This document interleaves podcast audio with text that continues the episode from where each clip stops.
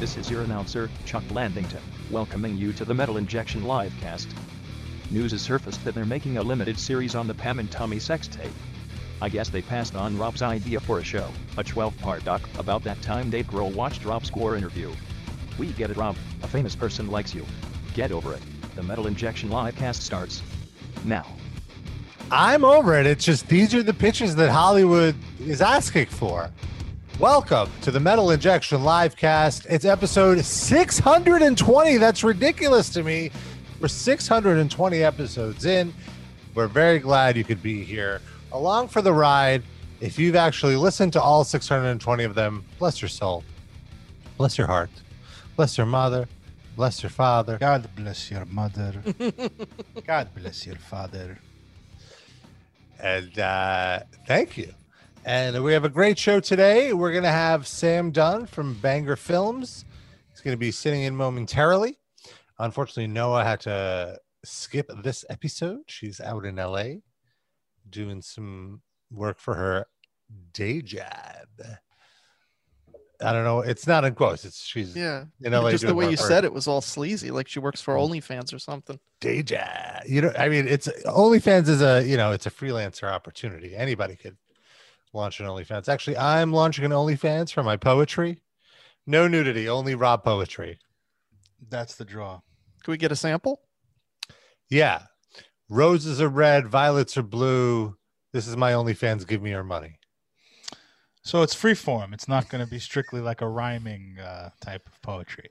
The poetry comes in all forms. Here's another Right. one. Go ahead, please. No. I woke up today and I wondered, how much money did I make on OnlyFans? Mm. Can I throw one at you?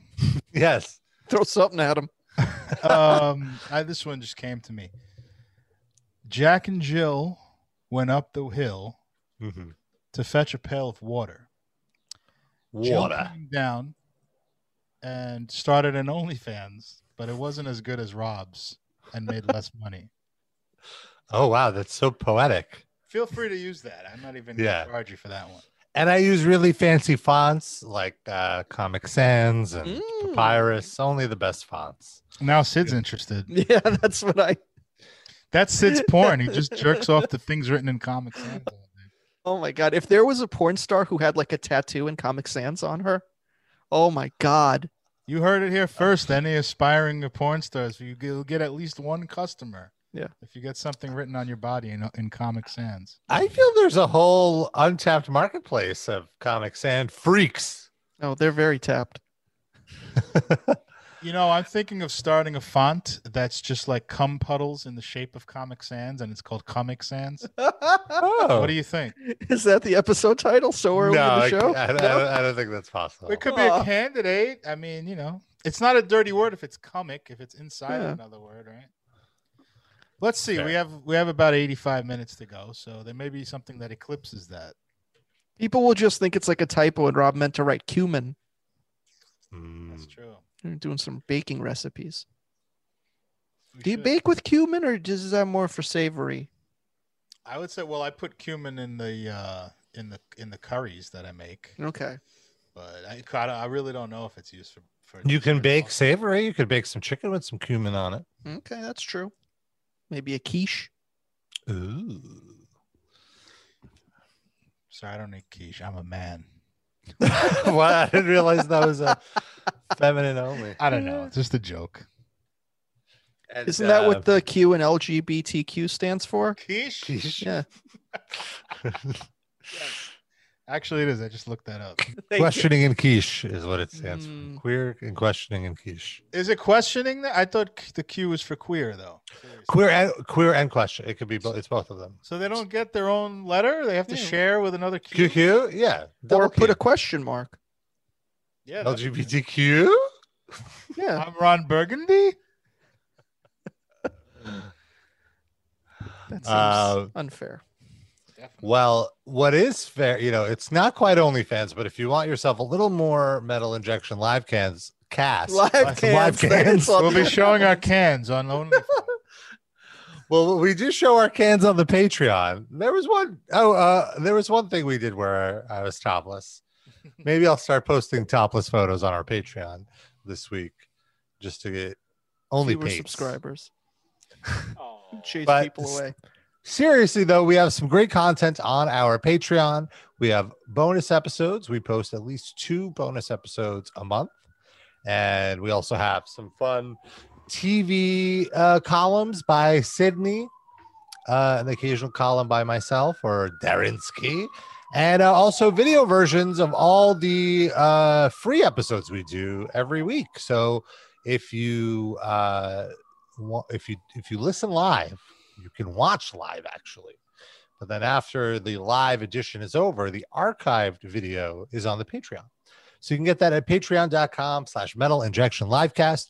We just posted a bonus episode, which was all of us, including Noah, talking about the 1999 wrestling documentary Beyond the Mat, which ruled.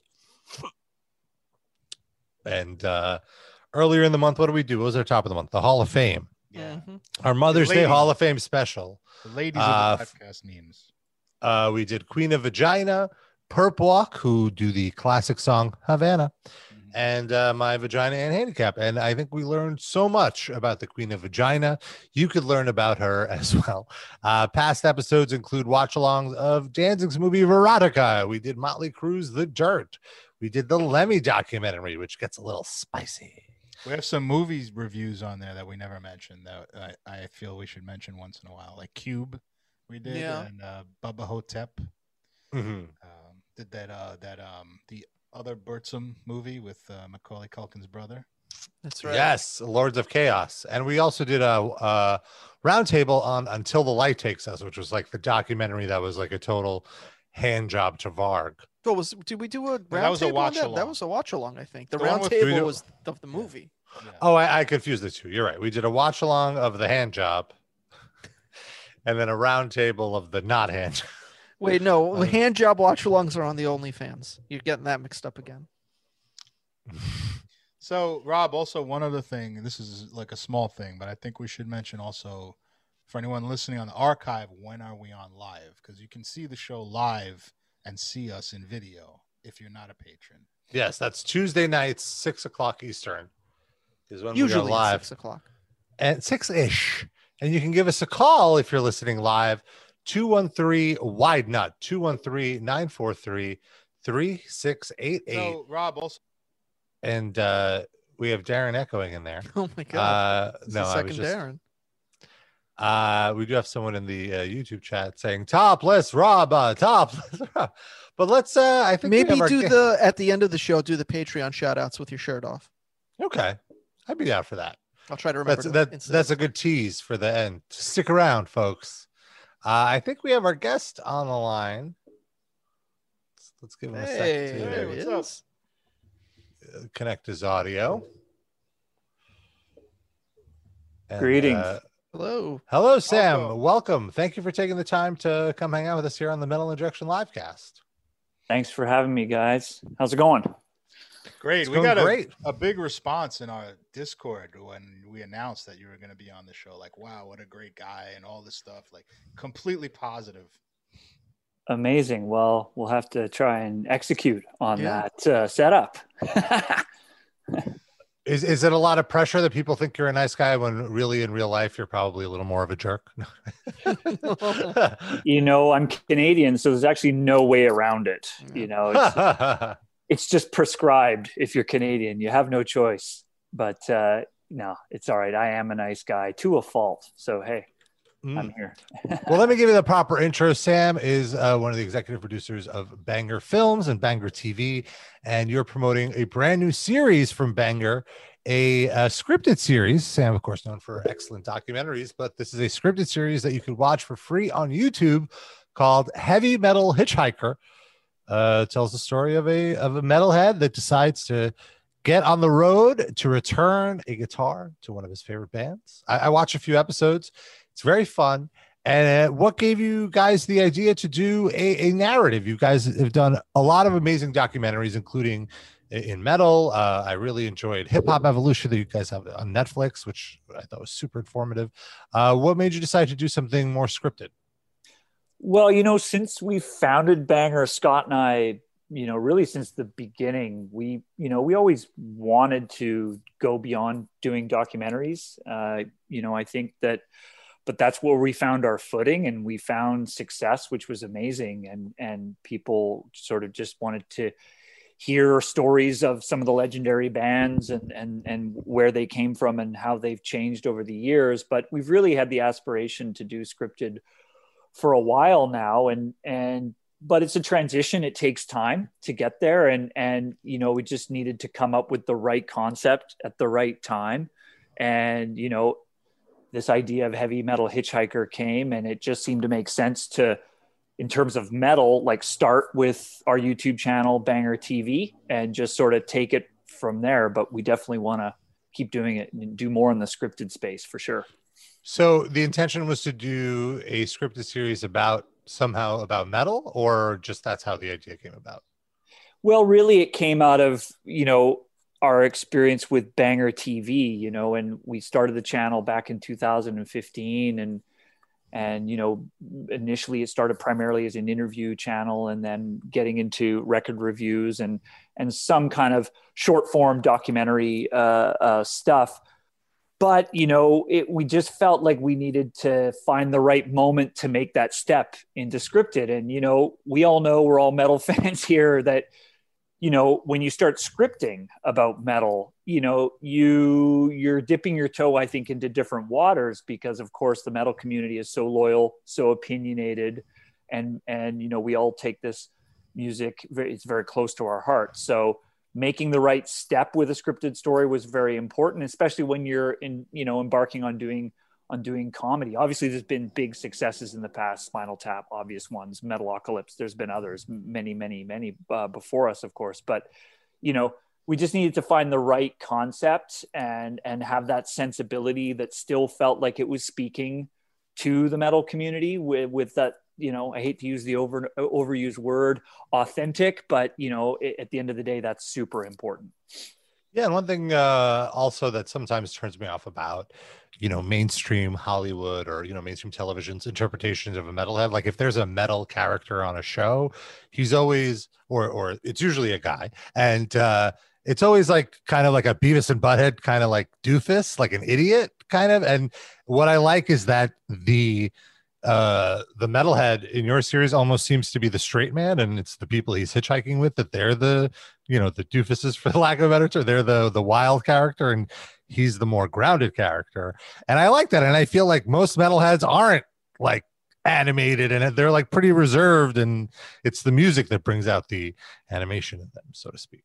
Yeah, well, I mean, Garrett Jarrett Jameson is the the lead in the series. I think he did an amazing job, and you know, like Mark Riccadelli directed the series, and Brian Pico and Blaine Smith they were involved in in in writing as well. And I think you know they just you know they they I, th- I think I think when it comes to humor and metal, like as long as there are the certain cues that it's coming from a place of respect right? And those cues can be very subtle sometimes. You know, in the first episode, there's a scene describing, you know, Dio on stage and, and an explosion with uh, with an accident with some amps. But I think that because of the nuances in the writing, I hope that people know that it's like, okay, the people that made this show know enough about metal. It's clear that we can have fun with it, you know, and I think that that's that's a key piece. We wanted to be able to have fun with with with metal in this series. But that's a good point. I mean, you're right. Garrett Garrett's the man on the journey, and he's the one with the with the with the quest, right? So yeah, uh, you know, and I think the guys did a great job of making him be you know an endearing uh, an endearing character that you want to follow which is really what you want out of any show did you always have him in mind or did you have a casting process for the whole thing? Yeah there was a there was a casting process. It was it was an actor that um, that some of the guys uh, who worked on the show knew from from previous work and um, obviously it was a it was a good fit. Obviously super limited budget. Uh, I don't even remember the number, so please don't ask me. But pretty limited, and you know there was there were some long cold shooting days you know uh, in the middle of covid uh, to, to just add to it that that uh, you know it wasn't it wasn't obviously a big budget show. So really proud of of what what what everyone did. How did you deal with like having to, you know, worry about COVID as well? Were you guys all kind of huddled up quarantining together or? Well, it was, you know, well, A, it just created a lot of delays. And, you know, originally there was one of the concepts we had for the show was we were we wanted to have we actually wanted to have cameos from from metal artists in in in the in in the show uh you know you know Jeff Becerra, Possessed, the guys in Sepultura, Sacred Reich. Like there were conversations about you know when they're on tour, we'll find a way to work them into the show, which would have been amazing. But obviously that was thrown onto the the COVID trash heap because we couldn't do that because no one was touring. So things like that, you know, we had to change the creative elements of it. But then when it came to actually the crew, the crews had to be super small almost all of the show, as you'll notice, is shot outside. And so that's an obvious, that's something that's much easier to do, has been much easier to do during COVID. So definitely had to make some some changes and shifts because of the Yeah. Pandemic. and shooting outside presents its own challenges too, right? That you can't control the light necessarily. You got to deal with the weather. Especially when it's minus 20 and you live in Ontario. Yeah. Minus 20 Mm. Celsius. Oh, so some Okay. cold shoot days out there. That is that is a little brutal.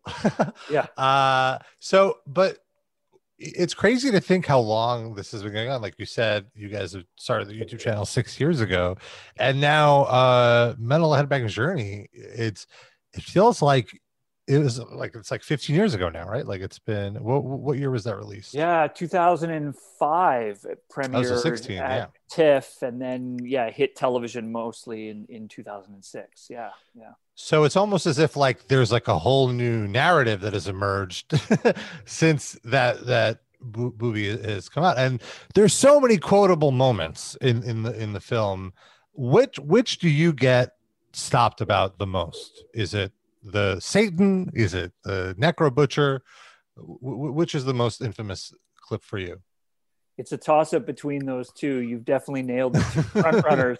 Uh, I think it would probably be Necro Butcher by a nose uh, because it's you know it's a scene. It's not just the one line fr- from from Gaahl, and uh, yeah, I mean that that you, people weren't really talking about virality in that in that at that time. Like it's that long ago, right? Like yeah, I guess Yeah. it was in the language, but it's not near the point where it is now. But that was really a viral clip that came out of that film and you know we knew we knew it was going to be we we we we had a hunch it was going to be funny and get get some laughs but we had no idea it was going to uh, take off uh, like that but i mean you made a good point i mean it's a long time ago now you know and we're still here making metal content. And you know um, i've been kind of like i've actually been thinking a lot about you know if you made some version of metal headbangers journey today like what would that be like? Like 16 you know 16 years is enough time for things to have changed. And i don't have the answer but I, it's something i've been ruminating on a lot because the world has changed in so many ways. The metal community has changed in so many ways that uh, i've been i've been thinking a lot about what that what that film would be like now. And uh, yeah it'd be different. That much i know.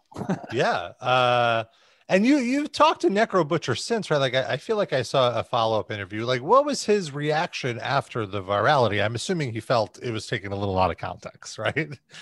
You know, it's funny. Like, I, I, you know, I've, you know, been asked before. Like, I think he just felt he didn't realize who we were when we were filming that. You know, and I think he didn't realize that we were embarking on fairly major documentary about metal history and and and, and culture. Uh, but it's interesting as time has passed. I felt like, you know, you know, I didn't I didn't get any threats from him at all. you know, and I think as time passed I mean, it actually brought a lot of attention to him and his band, and and and you know when we did the, you know, I did a follow up interview with him years ago, you know, at his at his at his house in Norway actually, and and I think you know, it was it it was cool. I think maybe he realized in with with time that it was that it was funny, and you know, he was charged up. Needless to say. Were you expecting threats in the beginning? No, you know, I was I not threats, but certainly maybe worried. I, I, you know, I'd be remiss to say if I wasn't somewhat concerned about how he and maybe others in the in the Norwegian scene and metal fans in general would respond to that scene. There's there's, there's no question about that. But I but I think it had a lot to do with my own maybe a bit of my own naivety and sensitivity around not knowing how metal fans would react to the humor in the film. Like I was pretty I was pretty um acutely aware of that, like how we were going to weave humor into this because we were trying to do the non spinal tap, right? We were trying to do the non Osbournes. Like that was our goal. We wanted to make a smart, thoughtful documentary about metal that people outside of the metal community would watch, right? So pretty fine balance there. So I was certainly sensitive at the time, but then I I realized in a kind of circular fashion that metalheads actually really love to laugh at themselves. right and and so it kind of came full circle on it and and and and and fortunately you know the metal community really embraced the humor in the film right there there definitely is a, a contingent of I think what you're saying is accurate about metalheads, and there's also there is an annoying uh, segment that does tend to get upset at the slightest criticism.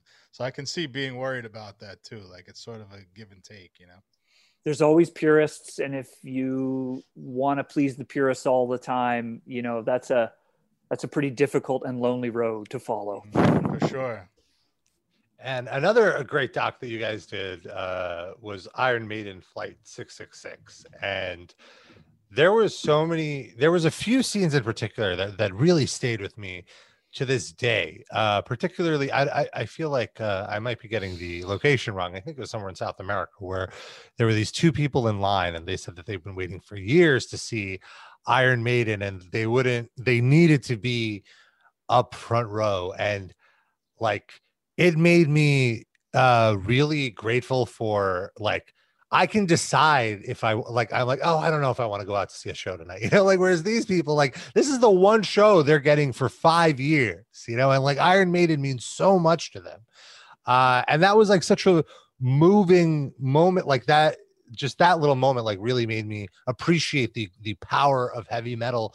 Like, what was it like going around? Like, Iron Maiden are gods in in South America and in all these countries, and like seeing this side of them that maybe they don't get necessarily get that respect here in America or, or in Canada, you know? Yeah, well, you know, these films are so much work to make. That's actually probably the only one that I would want to relive because, you know, it was, you know, it was seven weeks on a plane with one of my favorite bands. And, you know, I, am a bass player and Steve Harris was, is and was a hero of mine, you know, especially as a teenager when I was learning to play the instrument.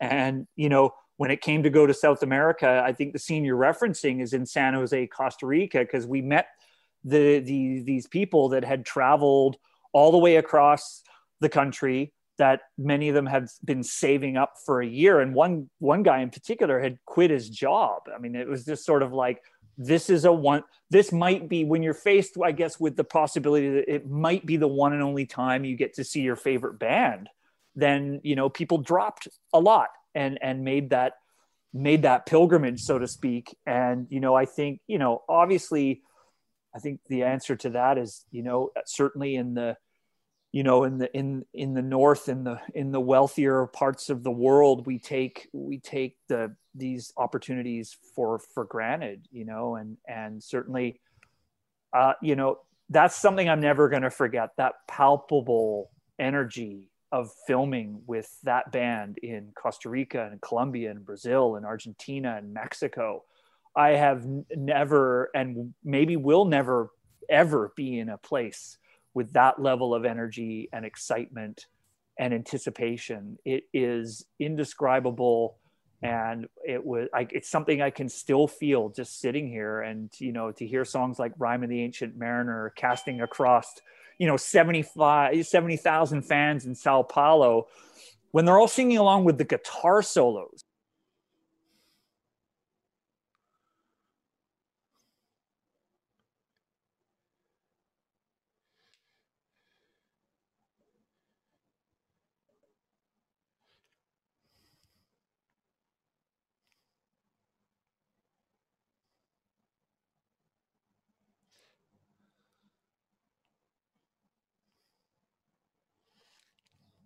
up. You hit a bad note in that harmony, and you're going to have, you know, you don't want seventy thousand Brazilians calling you out on a, you know, on a, on a bad guitar note. No thanks. I thought we were saying Iron Maiden. What's going on? Where here? did it go? But uh, also, I'm, I'm sure it was probably like Bruce Dickinson's crowd control. I, I've never seen somebody control a crowd like like he has. Like just that thing he does where he just like raises his hand, crowd goes wild. Then uh, it's it's just it's like I'm getting goosebumps. Like, like I need to go see Iron Maiden right now. you know, like like what what if? And I feel like with South like nobody has the passion of South American fans. When I see these clips from South America, they just like it's like going to a soccer game. Like they add chants where I didn't know it's possible to chant certain things. Like uh uh I'm thinking like the thing that comes to mind is seeing like Megadeth footage and them just shouting Megadeth in harmony with uh one of the songs. I think I think it might be uh what is it? Maybe Sweating Bullets. I don't know.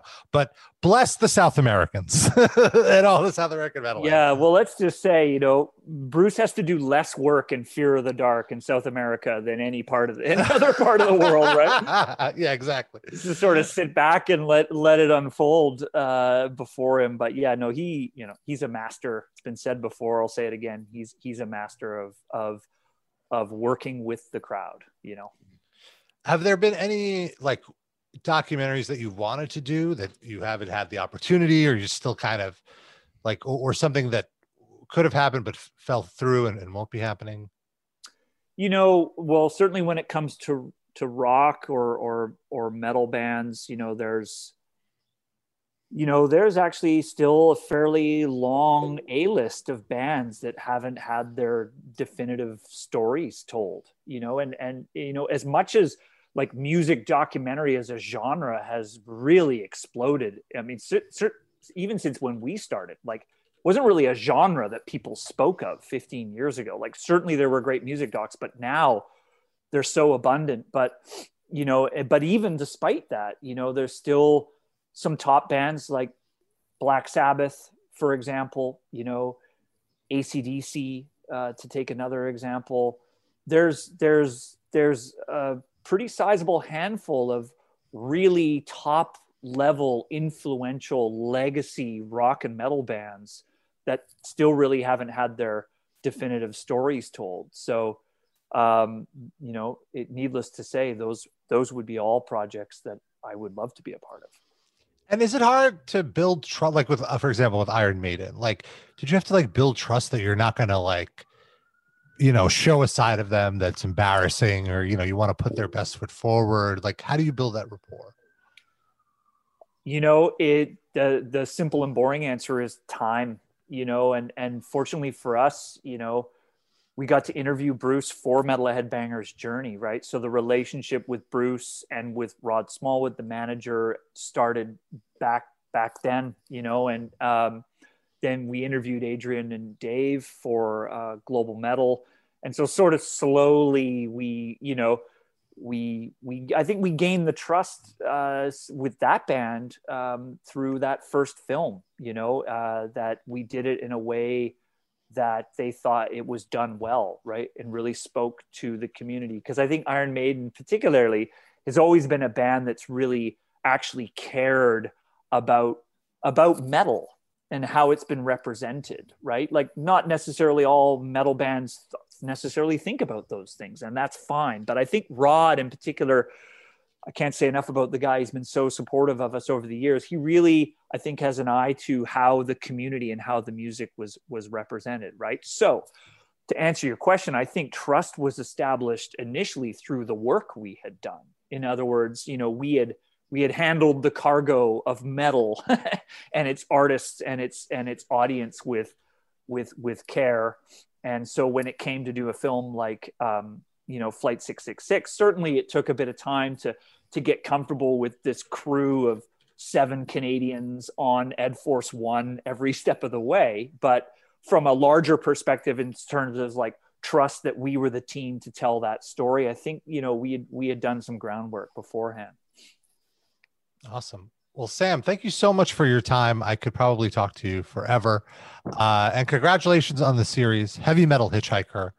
Uh, is there anything else coming up that you'd like to let our viewers know about? Any, teases? Well, we have a new series that's not specifically metal related, but is a music doc series that we're super excited about. Um, that will be coming to Netflix uh, next month. Uh, the the announcement will be coming very soon. Super proud of that series, and also we have a film about a lesser known uh, Canadian rock band named Triumph.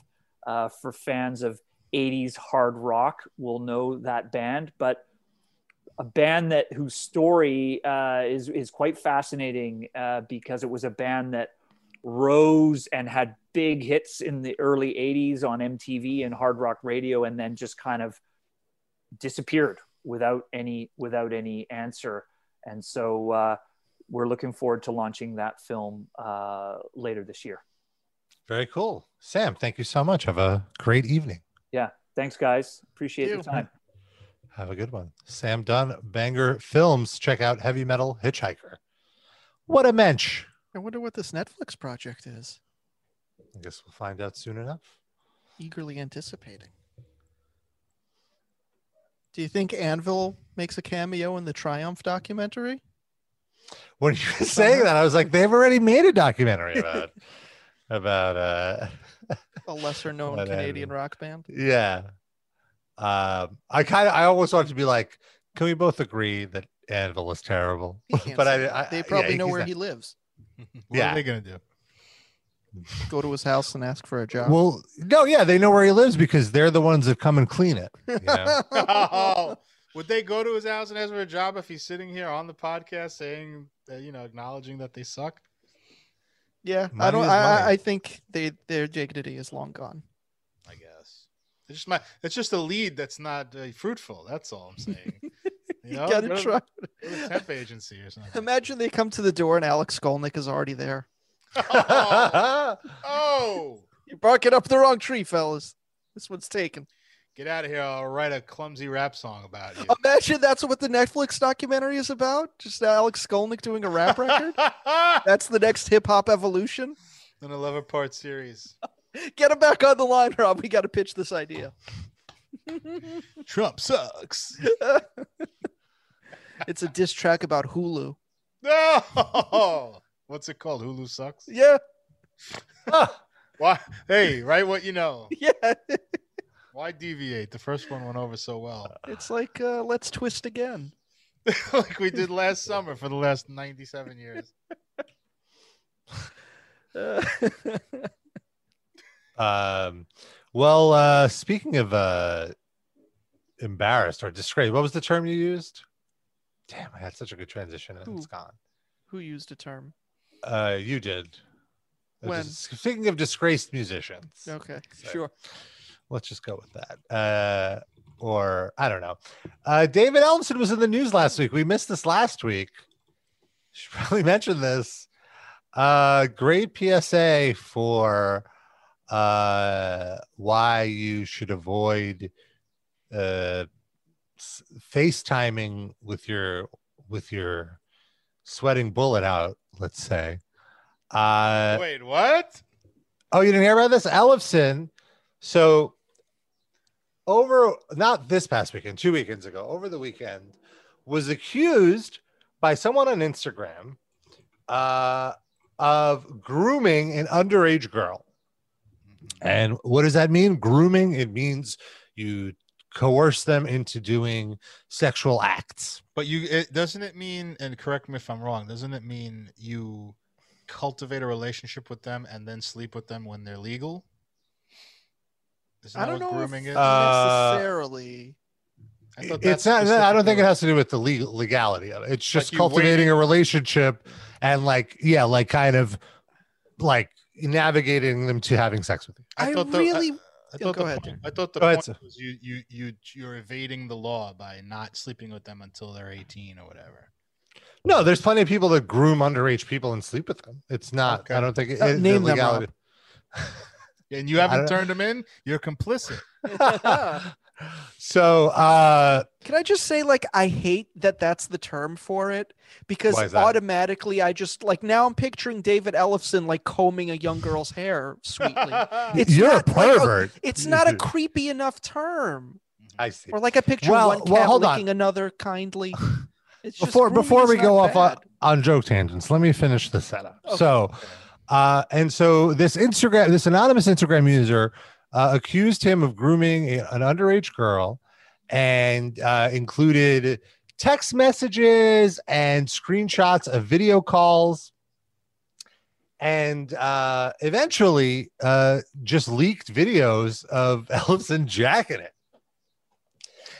And, so let me uh, ask you. Let me stop you there. The, So Mhm. the video of him jacking it came from a girl he sent it to, or Right. So, okay. So, th- yes. So the girl who he was uh, having cyber sex with Mhm. screen uh, screen recorded and then shared with her friend who ratted him out or whatever.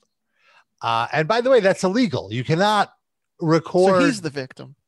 he, uh, in a way, They both You are. could- it, could, it could be argued. Do you, Uh, did you see the video, Robert? Yes, and I saw the like. I was not trying to see the video. I it because here's the thing. You were asking Uh, for a friend. well, so this broke on Instagram, and there's obviously a strict no nudity rule on Instagram. So if you were to post nudity on Instagram, uh, that wouldn't happen. But on Twitter, there is no uh, like you could show nudity. So th- I was on the hunt. that sounds terrible. So I was he. just like, I, I was doing some vanity searching for Ellefson, thinking like, oh, I, I want to see if anybody's commented on it, like any musicians to do my, you know, Musicians metal and rock worlds react. No, no. The BuzzFeed article: Ten musicians react to Dave uh, Dave Ellefson jacking off. Yeah. just to see if anybody's talking about it. And in doing so, I got I, I stumbled on a thread and I clicked the thread and this the tweet I, I clicked on wasn't him jacking it, but then the immediate reply was a video of him jacking it. And as you know, Twitter auto plays videos, so it's like, no, get out, escape, escape. I don't need to see Cut that. or uncut? Uh, I I don't. I didn't. I my instinct is to say cut, but I, I don't remember. My have my a- only my you only watch along for Yeah. Patreon. my only memory. No, because that's a, it's literally illegal. We would go to jail. Uh, because it's Mm. it's he did not uh give consent for his nude video to be distributed. So that's Did it's technically sex trafficking. Uh, th- th- they're on it, but anyway. no, I'm the- just saying. Ask them if we if he'd be okay with us doing a watch along. Get he have a- Did he have a big schwanz? I was going to say my one takeaway is Ellefson has nothing to be ashamed of. Well, other than the scenario, but like Yeah. on his person, he has nothing. Yeah, he's he's so his penis is the only thing he should not be ashamed of in his life. right. Right. Okay, That's that's a you're better way to put it. That's a better way to put it. So okay, He so jacked here's the off Dave real. Mustaine for forty years. so here's the real story. turn. So they- this basically blew up over the weekend to the point that he had to make a comment. And and now, wh- why is this so controversial? Well, he's a Lutheran pastor. He's married. He has three children, all of which are adults now, so they're older than the the girl he's talking to. And- But so here's what he said. Sorry, go ahead, Darren. I was going to ask: Does he is he estranged from his wife, or they're together and like quote unquote happily married? They're quote unquote happily married at the moment, or or right last week. Right Yeah, up until this point, Yeah. I'm saying. Yeah. Uh, so he said, uh, okay, so he said that the materials were, quote, certainly embarrassing, but that the footage was taken out, quote, taken out of context and manipulated to inflict maximum damage to my reputation, Hold my career, and my family. Hold on. What? So here's- here's what- can be Okay. added to jerking off. Yeah. Right. So the what he's saying is this girl was not underage. She was 19 when they started talking, which is legal. Uh, so there's nothing illegal here. Now, this brings up another issue, though, is this is a 60 year old man FaceTiming with a 19 year old girl. Not illegal? No. A little weird, yes. But the other end of it, now, if I'm doing angel and devil here, is this is basically this is the music business. What who do you think these rock dudes hook up with? They don't hook up with like 35 year old, 40 year old women. They hook up with like a young, yeah, a, a young, you know. Uh, fuck a young girl, you know what I mean? Uh, so Are there a lot of 19 year old girls that go to Megadeth shows? Yeah, sure. So this girl, he actually got this girl to issue a statement, which he posted. He made her do it. he well, well, But you said he the got this girl to issue Yeah. a statement. Suspect Well, he put- phrasing. he posted a screenshot of her statement when he released his statement. But then that girl You or the person who the person who initially uh, uh, accused him posted screenshots of what I assume is a private conversation between the two of them, where he kind of instructed her to say that they're just friends. I don't know, grooming her to the last. Look at that. Yeah. Even still, but even after essentially. Outed. Essentially said yes. Those uh, she said those videos did happen, but I was the one to initiate them, and never was I underage. I was always a consenting adult. Nothing inappropriate ever happened before that. It was all consensual. I am not a victim. I have not been groomed in the slightest, as I was the one to initiate it. I think I we need to see her end of the video to see if she's been groomed or not. She Rob. didn't. I w- she didn't give him enough release before. She's got to do another release for him now. Oh. She said she was naive enough to record him and share it with a friend without his permission. In the end, it was all consensual and all online. So this So is I do think. Go ahead. this is sort of like what happened to David Letterman a few years ago, where he had an affair, and then the woman he had the affair with didn't rat him out, but someone she knew, who she told, is the one who ratted them out. Mhm. Right? Wasn't that basically what happened with Letterman? Yeah, basically, woman and then, the and then he was trying to. Yeah, and then they were trying to extort him.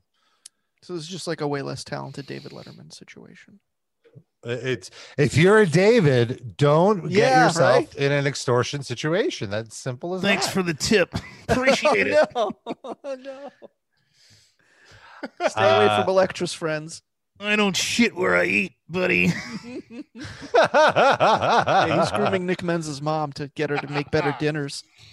I wonder was uh Al, what was that? What was that website? Metal Sludge. Was Ellefson uh and uh Oh, was that where the groupies like compared notes about?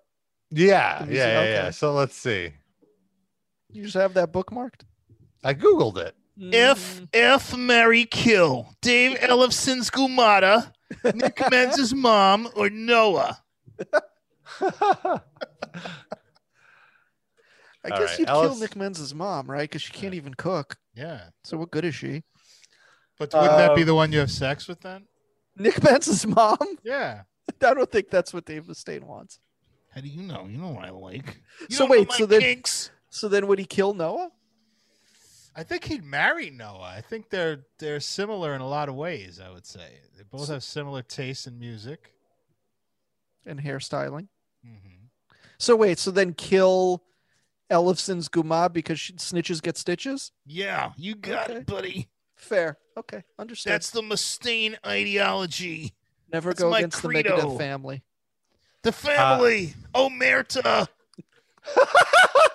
Chanting that like freedom on the stage. La Cosa Nostra. So Ellefson is not on the world famous penis chart on Metal Sludge, but Dave Mustaine is. Hmm. Uh, the review Where's is he Dave. Dave is of average size and is very romantic, at least until he's done. Likes to- Oh. Likes to cuddle, but might not be so friendly in the morning. Well, that could also be like, you know, maybe The it's time for you to leave. Yeah. I got shit to do, lady. or man. We don't know. Let's be, you know. So Megadeth uh, released a statement uh, because I guess you know enough people reached out to them to be like, "Hey, are you kicking him out?" You know, and honestly, like I don't know, like it's weird, but what did he do? He didn't do. I don't think this is a cancelable offense, personally. Eh, I mean, it depends on the band. I've heard from like, was it you that linked me to the thing about the guy from New Found Glory, like a few months ago? Oh Um, yeah, that was a crazy. Situation. wasn't his situation similar? And they kicked him out like instantly. So well? That was a band. li- that was a little different because he got arrested. yeah. Uh, Ellefson never got arrested. So But what they did oh, was similar. Uh, I don't know the f- like I the full details. Uh, I I might be uh wrong on, but essentially during the MySpace era, he was messaging with girls who he claims were all uh like of age or that he th- told him that they were of age. And then his wife found out. Well, because I guess he was like video whacking with these girls and saved the videos, hmm. and his wife found them on his hard drive, and like that called the cops. The cops Well, came he and said assumed, apparently s- right? right, okay illegal about that though? That's, well, because I guess the cops looked at the videos and just eyeballed So- it and said those girls look underage. uh, yeah they look underage but there was But no, no evidence that actual- they yeah. were and then they had like some uh in when he was in court like some expert just deem yes they're underage where it's like no th- you know there was he says there's no concrete proof Which so they he got could be, and then you know, Well, the He defendant basically- basically his- innocent. I guess that's case closed, guys. Yeah, so I mean, uh, he laid it out, and like when he, if you Oh, read his, me- out already. if you if you read his message, he he puts forth a convincing argument for how it was a misunderstanding, and his wife might have been just a little vindictive and and trying to get him to not be able to see his kids. Because there was also some stuff about like the person who ratted him out, or like the person at the uh uh a police station that like took it to his boss is the guy she was dating like there or she ended up dating, right? yeah something like that Weird. it's a But whole thing. honestly, if you ask me, any member of New Found Glory that's arrested is that's a good a step in the right direction. Whether it's justified or not, like let's lock them all up. ultimately you're like it's for it. the best And any member of a member of Megadeth should not be on video. Oh yeah, that's too. So, 60 uh, 60 years old, buddy. Uh yeah even like the Dave Mustaine Instagram live videos we've seen that could be Yeah, considered gruesome. Uh so uh Megadeth comments we're aware of the recent statements regarding David Ellefson and are watching developments closely. Like, what what what developments are there to watch? Looking or do you think We're looking for any hot new Ellefson videos to come out. yeah do you think say that children he's loud, whacking with fuck. are developing. Yeah, do you think Mustaine is closely analyzing the leaked Ellefson? Yes. Like, "Mm, his stroke game is really impressive. Not, but not in a sexual way. Like he's just competitive. Like he has to be the best whacker in Megadeth. Yeah, you don't you don't want Ellefson getting carpal tunnel from all the masturbating and then he can't play live. That's right. It's a good point. no workman's comp in this company. It's the moneymaker. You got to protect that shit. Left hand whacking only. It's all right. It feels like an old man doing it to you. Uh, so Ellefson's like a full time pastor, and then sometimes he tours, or like, how does that work? Full time, you're fired. I don't know if he's full time. I don't. I don't know honestly. Is there But video so- of him speaking the word of God? Maybe. Hold on. Can But we get a to show cameo of him reading out of the Bible? Uh, well, I Something do about wanna- adultery.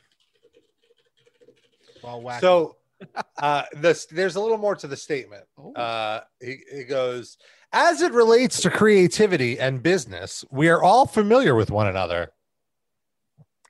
However, there are certainly aspects of David's private life that he has kept to himself. Like his penis. yeah. Well, kept As himself this- and a select few others. As the situation unfolds, it's important that all voices be heard clearly and respectfully. We look forward to the truth coming to light. Basically, it's a non-statement. Yeah. Total fucking dewclaw. we really want this thing. I get the impression that this is like everyday business from Megadeth, just coming out now because Is that Like- David Ellefson calling? Yeah. It's just coming out now because you know there's more widespread media and internet and everything. But I feel like they probably did this shit all the time, right? Well, just not on video. Yeah, absolutely. somebody save the Exactly. video. This happens all the time in the history of rock, and like probably way more illegal shit has happened. It's just there's no evidence of it. Mm-hmm. I mean, the guys from Led Zeppelin bragged about raping a woman with a fucking baby shark. That was like a thing that like they were famous for. Is that, That where that song comes from? Baby shark, do do do do do do. I think that was a different shark. Might be related though. That was a Led Zeppelin uh, unreleased demo. Rapey shark, do Yeah. do do do do. But like that's like it, you know, there's just there was a shift in the culture and people realized, "Oh wait, like no matter how good you are at writing rock songs, you shouldn't be allowed to do that stuff. It's horrible. Yeah, it's understandable. I mean, that was back when like raping a woman with a shark was considered more or less, uh, you know, Yeah. uh, blasé. Like, no It's just really boys being that. boys. Look, if you can't rape a woman with a shark anymore, like society has really gone Yeah. uh, over the hill. Hold on, I'm making a Facebook uh, old person meme where it says, uh, "I remember back when I was a kid, we played in the fire hydrant, sat on the stoop playing stoop ball, and we raped women with sharks every weekend." What's happened to kids nowadays? I miss the old shark rape. the Probably not an episode title. the rapiest sharks in the ocean, but it just don't rape the same. Oh my god! I miss the old rape sharks. Uh, we could watch. There's a video about David Ellefson talking about his faith journey. Do we want to see this? Hmm. Is there going to be a follow up continuing the journey to whacking off on a Yeah. video? It's from Journey six to the years divorce ago. lawyer. It's from six years ago, so we don't know if his phone in particular had FaceTime. FaceTime existed, to be clear. So It's this is from a time when the girl he masturbated in front of was in elementary school, maybe? What do we think? she, she would be 12, right? Or or or 12, 12 Well, is she 11 to 19 13. now, or what, like how old is the video? Yeah, I guess the video has to be over a year old because he's in a hotel room and like they haven't toured in a year at least. I mean, he's probably wealthy enough that he could just rent a hotel room to do his Just to FaceTime with yeah her. just to- his whacking and grooming. Well, I, I feel like the from the reason he was whacking and grooming is because he wasn't home. Like when you're home, you're in you're in home. oh, is that is that mode. is that is that when you do it, Rob? Yes, that's what I experience.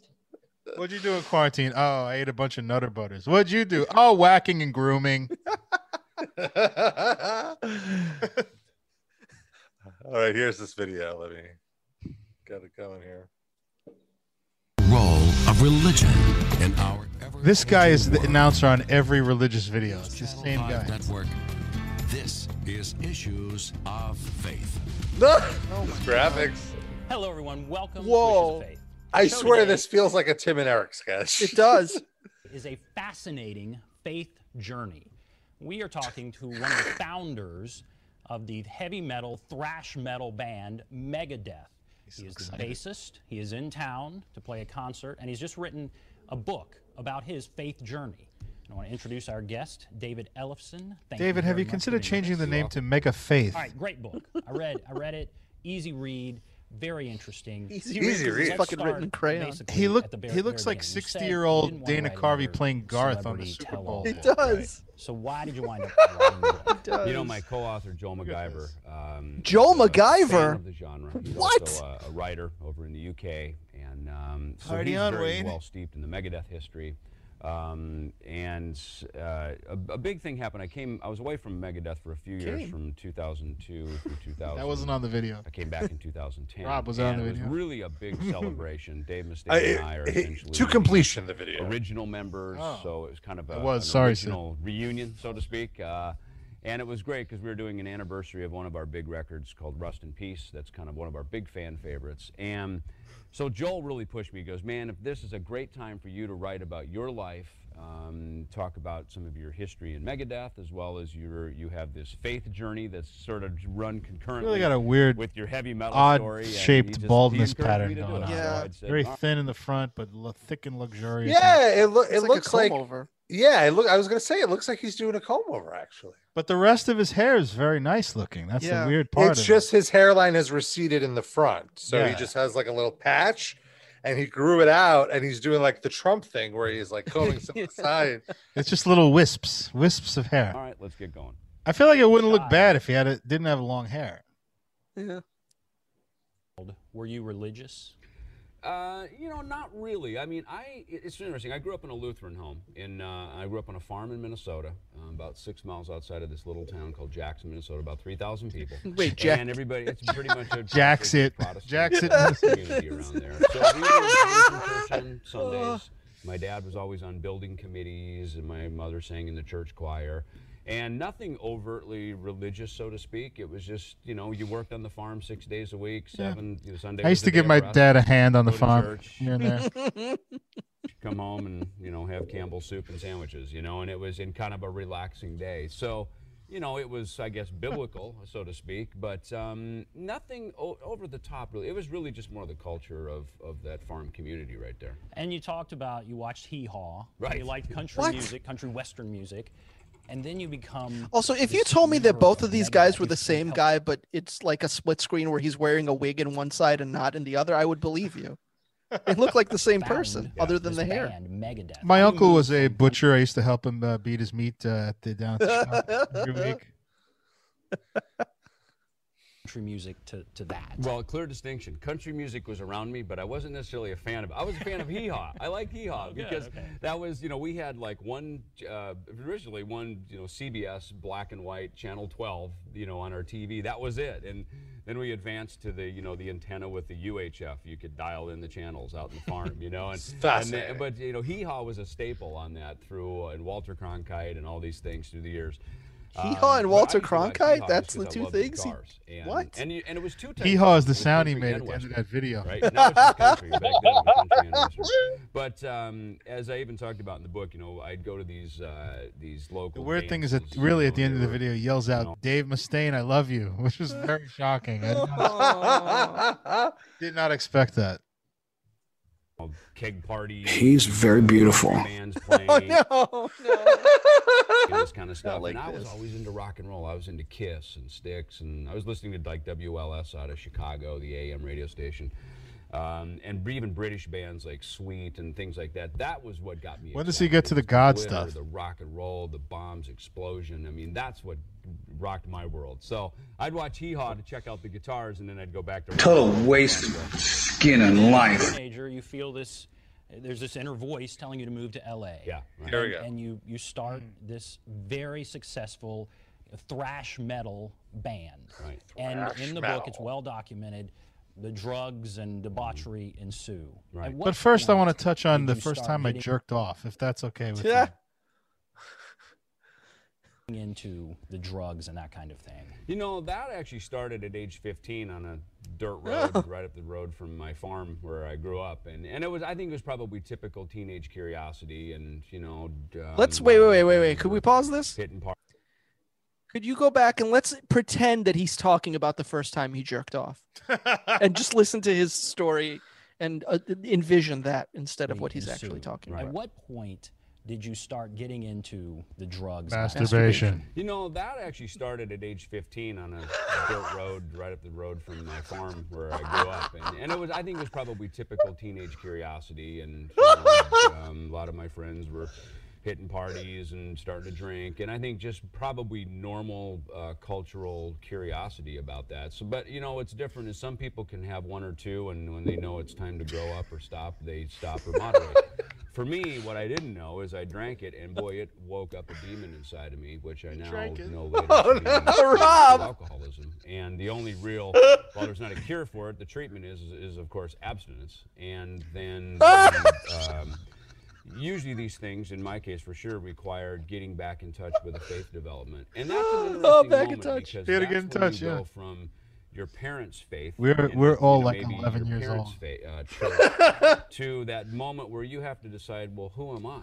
And um, I already kind of knew what Who are I you? was. I was this rock and roll musician, and, and that was hardwired in me to, you know, to play heavy, play hard, play fast, and that I think is a is a God-given gift to to have that come out of me. Um, but what was in conflict was this lifestyle that was starting to, as much as that always seemed, you know, sex, drugs, and rock and roll was kind of this culture. The um, the drug and alcohol thing was was uh, starting to actually interfere with God's gift, which was the music.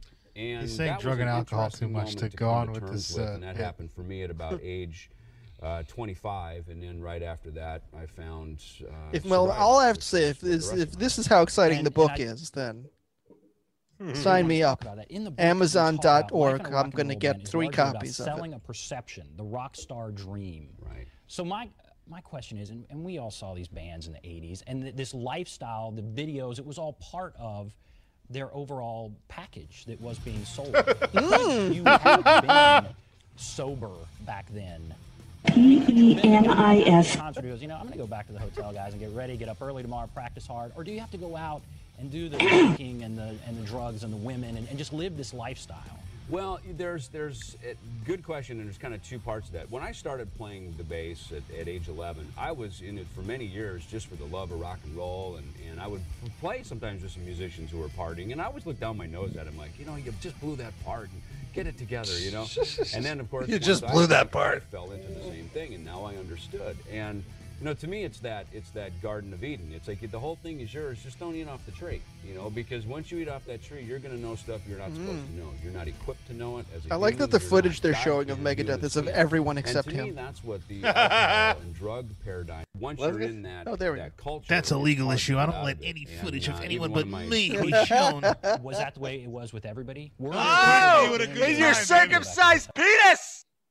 And chill, or was everybody? Was it this culture of you know craziness? It was a culture of craziness, and like you said, as we saw the videos on TV years later, I in just fact, wanna get to it's the fake. defining moment. It's I actually started the book with it. This big show we were doing um, in England, 107,000 people, biggest. Play that drop of think, Sean saying, "Get to the part where you're um, Christian." Of that type, so certainly for heavy metal. And there I am, I'm on stage, my childhood dream show, and I'm strung out to the bone, you know. And that was just that was the end of the line of that To the lifestyle bone, that started at age mm. 15 with just crack. No, just put the hand on the My dick. friends are doing it. and, uh, and Was I it Rob? Was and Rob the one that groomed motion David? Going into treatment, and that No, was an stop it. embarrassing thing back then. It, it was um, not.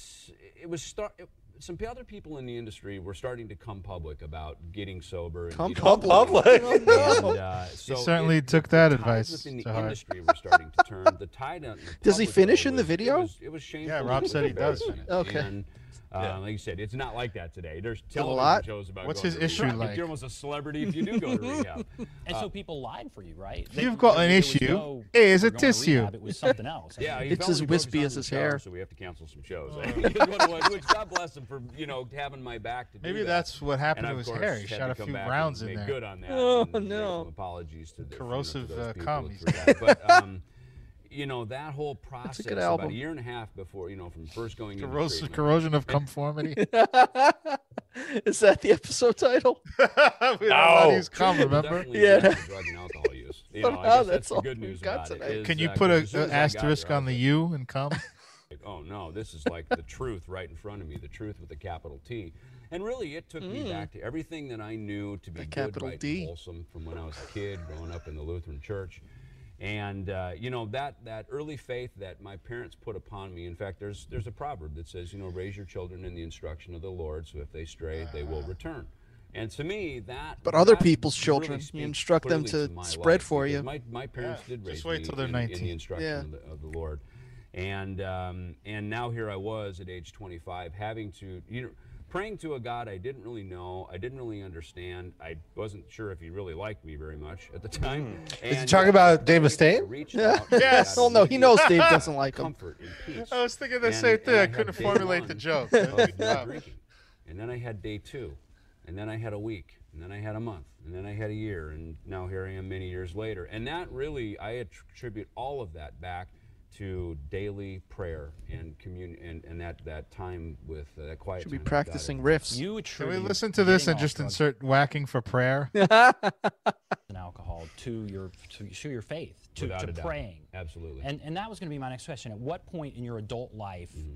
did you first pray to God and, and feel like you had a response? When did that happen? There's a couple of defining moments. One, when I was, I did my religious studies through the Lutheran Church and got This confirmed. guy looks like the Um, uh, Billy Baldwin of the Ted Cruz family. Oh, seriously. The announcer. probably around age 14 i think i think it was right before i started drinking mean, and i most- remember being at real peace with myself everyone around me and i remember dirt, turning off highway 71 down the dirt road to our farm talking to my mother about it in the car just saying man Dave life is Ellefson really sort of looks like if you took porn star Evan Stone and he died and then you dug him up like 10 years later. Now got- everybody Google Evan Stone. I have to. I have any enemies. I get along with everybody. Just this real distinct piece.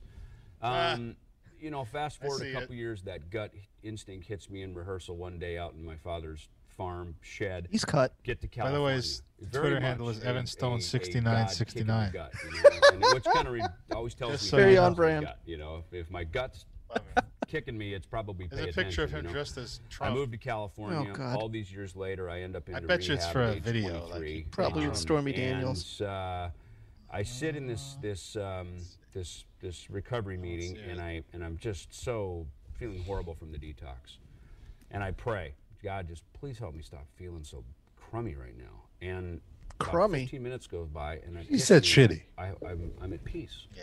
And I'm not thinking about how Can't horrible curse when you're feel. talking to God. And the real comfort came over. And I, I put the thread back. Wait, did he say 16 cummy? He sells, when I- Dave. Age 14 when I was doing my religious Studies, I don't want to feel so cummy and I- right and now. it hits me. It's like you know what? There's something. Like I get chills. I get the God I keep bumps, trying to Skype with thinking about it teenagers when right I feel now. this Oh coming. my God! He said I get the God bumps. Oh, wow. And I, I put the thread back to What's age 16, mean? go to California. Age 14 when I was doing my religious studies. And I and it hits me. It's like, you know what? There's something. Like I get chills. I get the God bumps, goosebumps thinking about it right now. But there's a real thread. It's happening herpes, sir. And Yeah. about within a, a year later, I pray again in a real dark, fi- final dark moment. You imagine And that's what he tells his wife. He comes This- home with a this- this rash. and. She's like, Oh. And that was "Have you been sleeping survival. around?" No, no, no. And These are God was bumps, honey. Yeah, trust me, honey. Early 1990, and and I just did it again on day two. doing and I had missionary day work. Two, and then I had, you know, and I just get that. And quite honestly, All I've right. been conti- Oh. continuing that now for the last 23 years, and it seems to be working. We have to take a break. Cool story. That and a little bit of jerking off on a live stream. Working and jerking. Well, I want to share now some memes on this. People having fun with this. People having fun with this, especially on there is a thrash group uh, on Facebook, Big Four Thrash posting. And so there are some memes like Yeah. bust in peace. He's in. Look, he's in the uh, alien uh, tank. Yeah. thing. Mhm, mhm. This is Dave Mustaine reacting. It's like, uh. Oh, that's Okay. very uncomfortable to look at. Yeah. Dave, no. What did I do this time? Sorry, force of habit. Other Dave, no. No Ellefson, load. Oh, that one makes Mustaine so jealous. yeah. Megadeth, Dave, David Ellefson accused of grooming a minor. Should have stuck with A major. Uh, This morning I made the call, the one that ends it all. That's a Megadeth lyric. okay, thank you. and this is just uncomfortable. Here we see David Ellefson, two of his favorite groups. Ah, Who was That's- that? Is that Rugrats or? Uh, Yeah, I think so. the- Hey Arnold or something. Two kids. Eh, it doesn't matter. They're two kids, cartoon kids. there's a photo of Lars, no longer metal's metal's biggest wanker. Oh, I didn't get that. I saw that like a week ago, and I didn't get the joke. Now I get it. He's literally wanking. There's Ellefson on the cover of ACDC, Rock or Bust. Or both. Oh, Then this. This is the Oh, yeah. meme of looking at the girl walking past while you're working yeah. with your girl. That girl looks too old for him. Bust in Peace is the best one. I Yeah. should have ended with that one. It's okay. All right. So is he What calling else? in next week? We got Ellefson for a little spank. Yeah, we sesh? have we have him on the line right now, actually, to defend himself. Oh, well, wait, he finished. Sorry. He, Oh, uh, god damn it, Dave! can't come on now. Couldn't hold it an extra two minutes. He's 60 years old, man. Wait till you get there. Viagra's kicking in.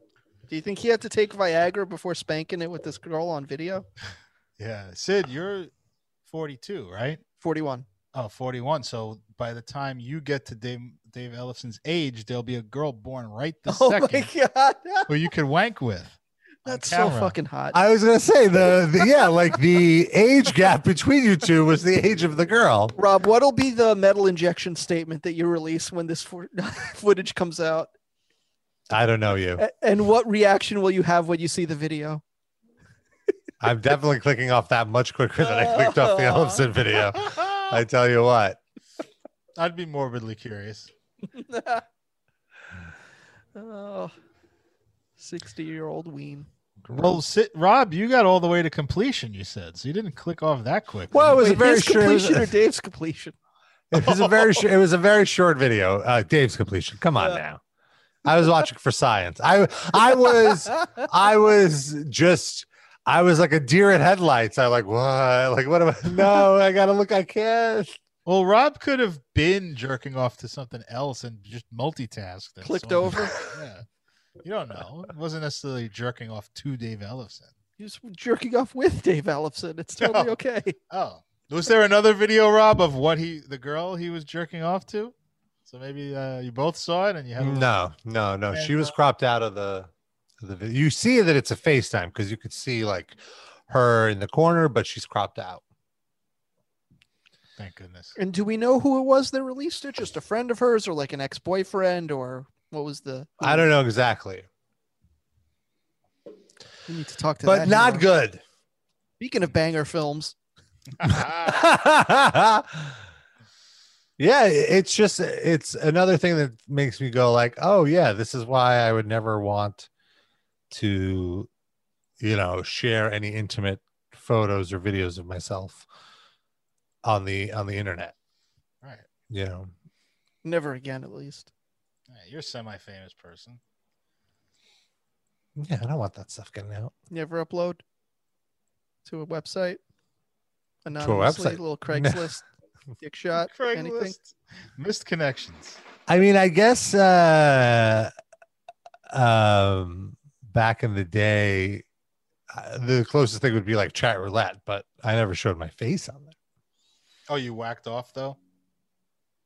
Uh I guess I wasn't uh what I, it's like this it, it wouldn't only be I really walked Very- into this one, didn't It's I? a yes or no answer. Um, yes, but it's like it would have to get there. Like there would be a conversation first Oh, struck how'd up. that, walk us through that conversation. How'd that go?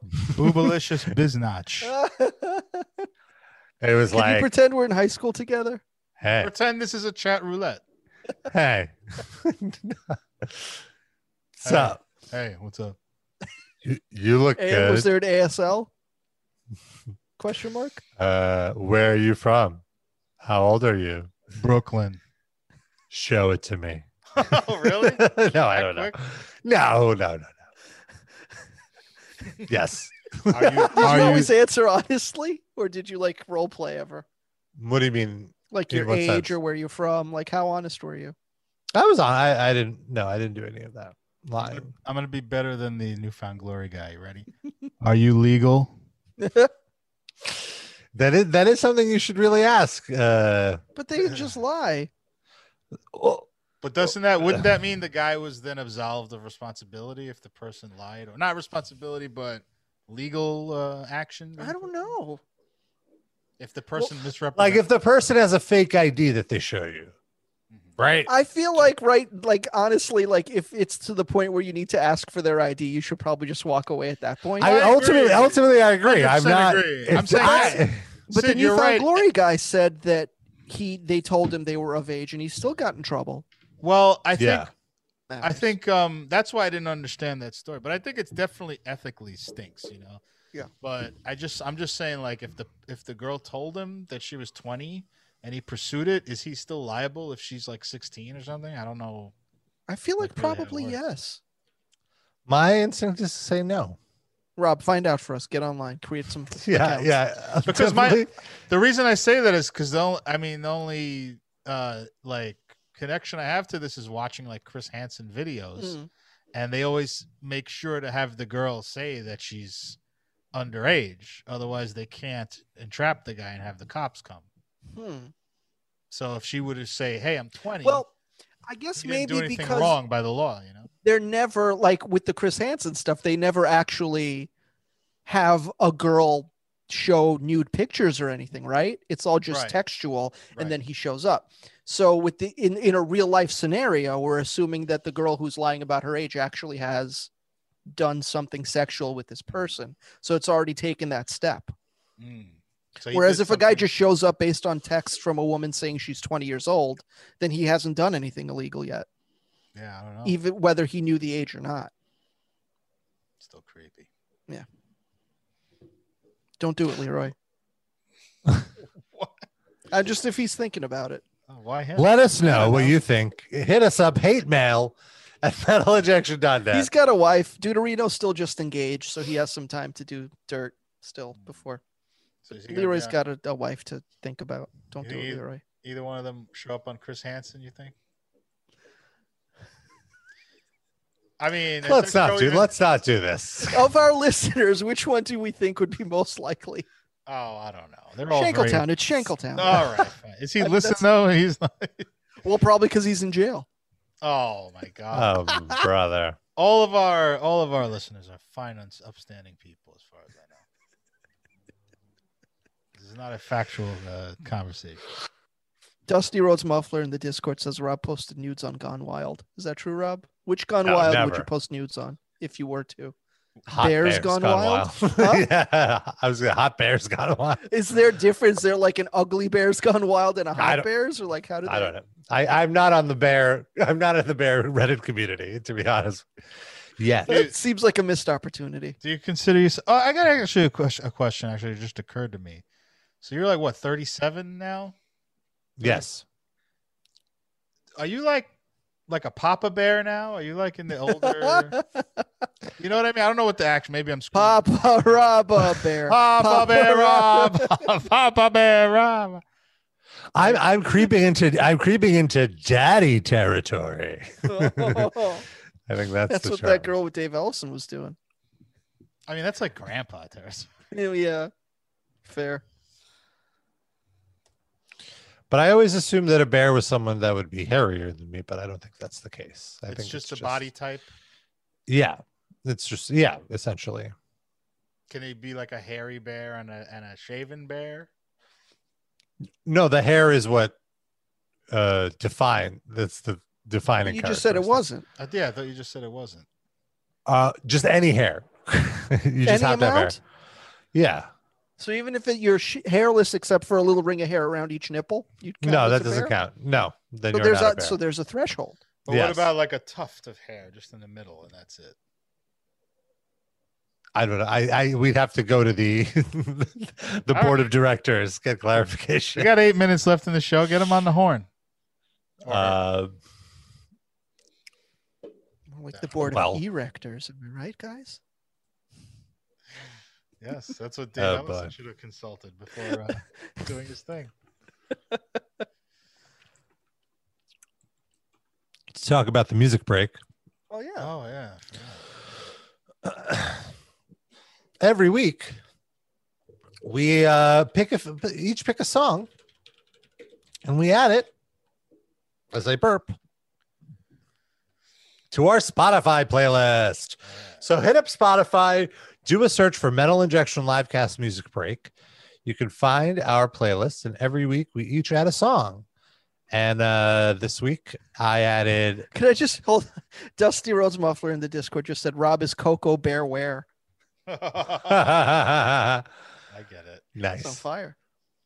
Uh, I added Bauhaus. Bauhaus. Oh, say Bauhaus. correctly. People aren't going to know what the hell you're talking about. Bauhaus. Uh, I actually Bauhaus. Is that how you pronounce it? Yes. Now say it sexily. Bauhaus. Mm. Bauhaus. Oh, I've really been getting into them uh the last week or so. So good, so good. It's like 80s, 70s, uh synthy, weird, like really uh a, a lot of the songs I'm like, wow, you could really hear how much Mike Patton was influenced by these guys because a lot of it just kind of reminds me of Mr. Bungle, although this obviously predates Mr. Bungle significantly. So, and just a lot of it still sounds very, very modern. So it's not quite metal, Isn't it but it's pretty hard. Yeah, it's like goth rock. I realize that's what like I, I always thought like, oh, I like stuff that's heavy. It's act what I actually like is stuff that's hard. Mm-hmm. I like it hard.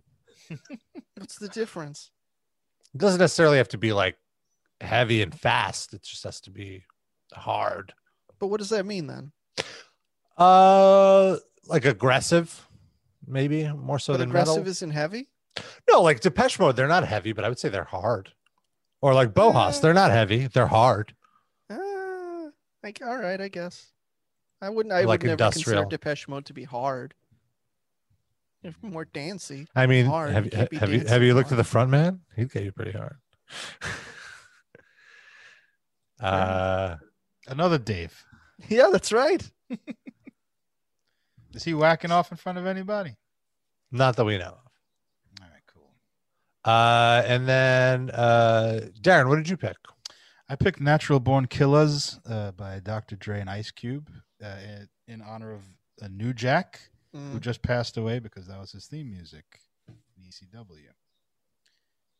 So R.I.P. A very problematic uh, person and not a nice person, but a, a great entertainer.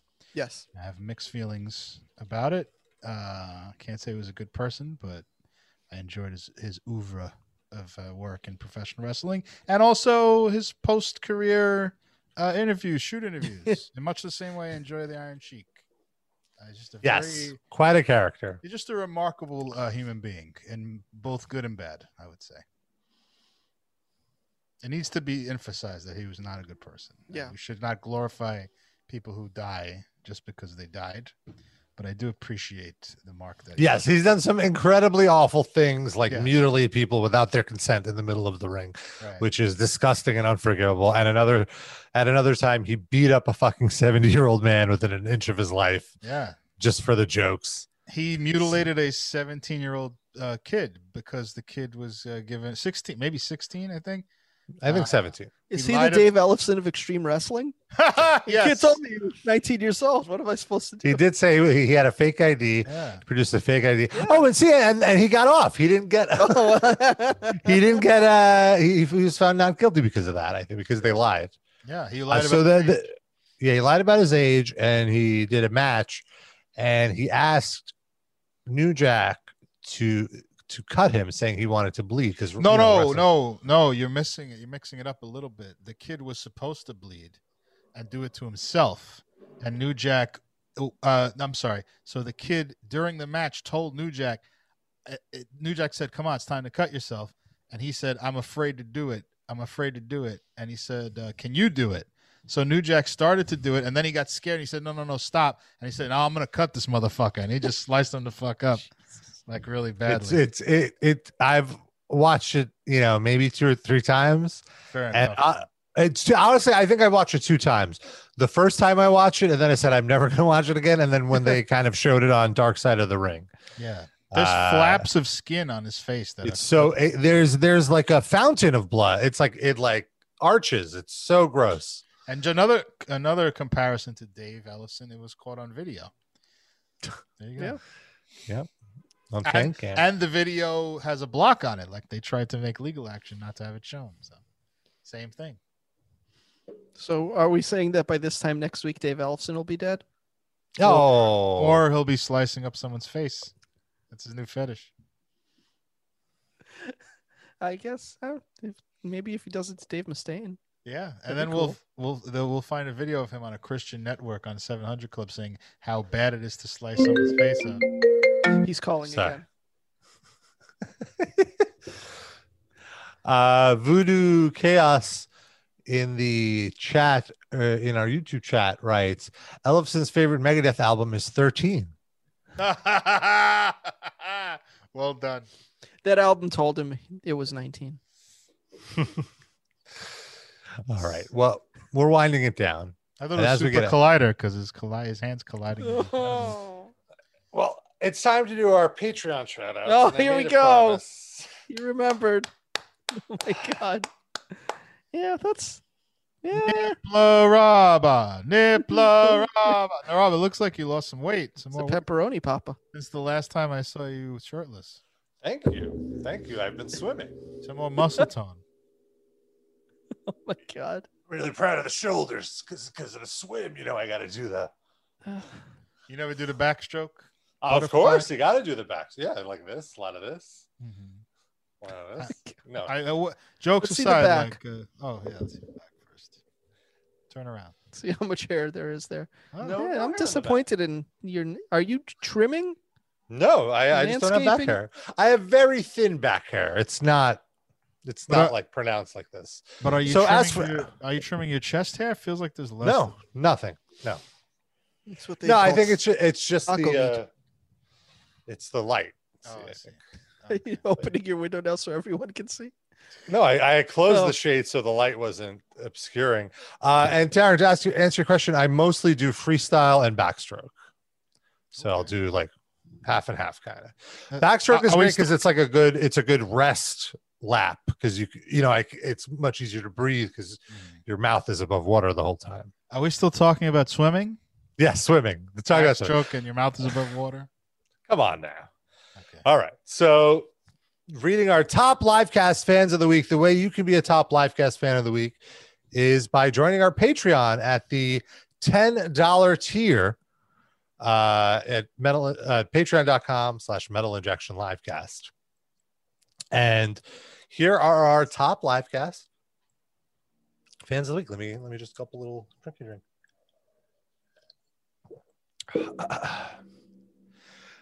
Eric. I don't know. I feel like singing it. Sure. Eric Rabaganoush, aka Justin. Benjamin El Duderino. Jenar. Mindy Mayers Kippa. Croc Destroyer. Samela Amela Ayazela. Ella Ella A. Ella, Gender. Chasseurs, Massachusetts. The crustacean sensation, aka Godstopper, Ash Boss, Hitloth, Dallas, mm. Robert Vampiro, Hugo likes tacos, Lando Danks, LaCroix, Scooby Doo, 182, and Douglas. How are you? Levison. I am very upset because my "Who Are You" drop got corrupted. I'm gonna have to Oh. make, make a new one, but I don't have that this week. It came up and I couldn't play it. Um, what are we gonna call out Ash Bajaloff uh, for the horrible, horrible Coward. show that she pulled? Cowardly, cowardly guess- act. I guess you are. What what what did Ash do? We were supposed to have a sunflower eating seed eating contest, uh, Mhm. her against Rob, Mhm. and this, this- Ash didn't show up, and we all were. We had a great time in the Zoom hang. We watched some wrestling. Yeah. and it was a classic Metal Injection livecast Patreon Zoom hangouts. Uh, and if you're not a patron, you should join because you get to join, watch the show with all your fellow members and patrons. Uh, but not Ash Bajaloff because there was no sign of Ash Bajaloff anywhere. Cowardly. We're all very disappointed. Well, I'm I I, I still love you, Ash. Speak, speak for yourself and speak up and defend yourself. Call in or write us a hate mail, please. Give us a good excuse, even if it's not true. Perhaps send us a video of you eating sunflower seeds that we could then play versus Rob eating. So we could simulate a contest. I like it. The All right, we're gonna get- 18. All right. We can't have you point. sending us videos if you're under 18. Well, if they're eating uh, sunflower seeds, Let's not risk it. that's true. Let's just not risk it. Good point. So we're out of here. We're we'll be back next week. We might be on a little later than normal next week. I think Lonnie might be joining us.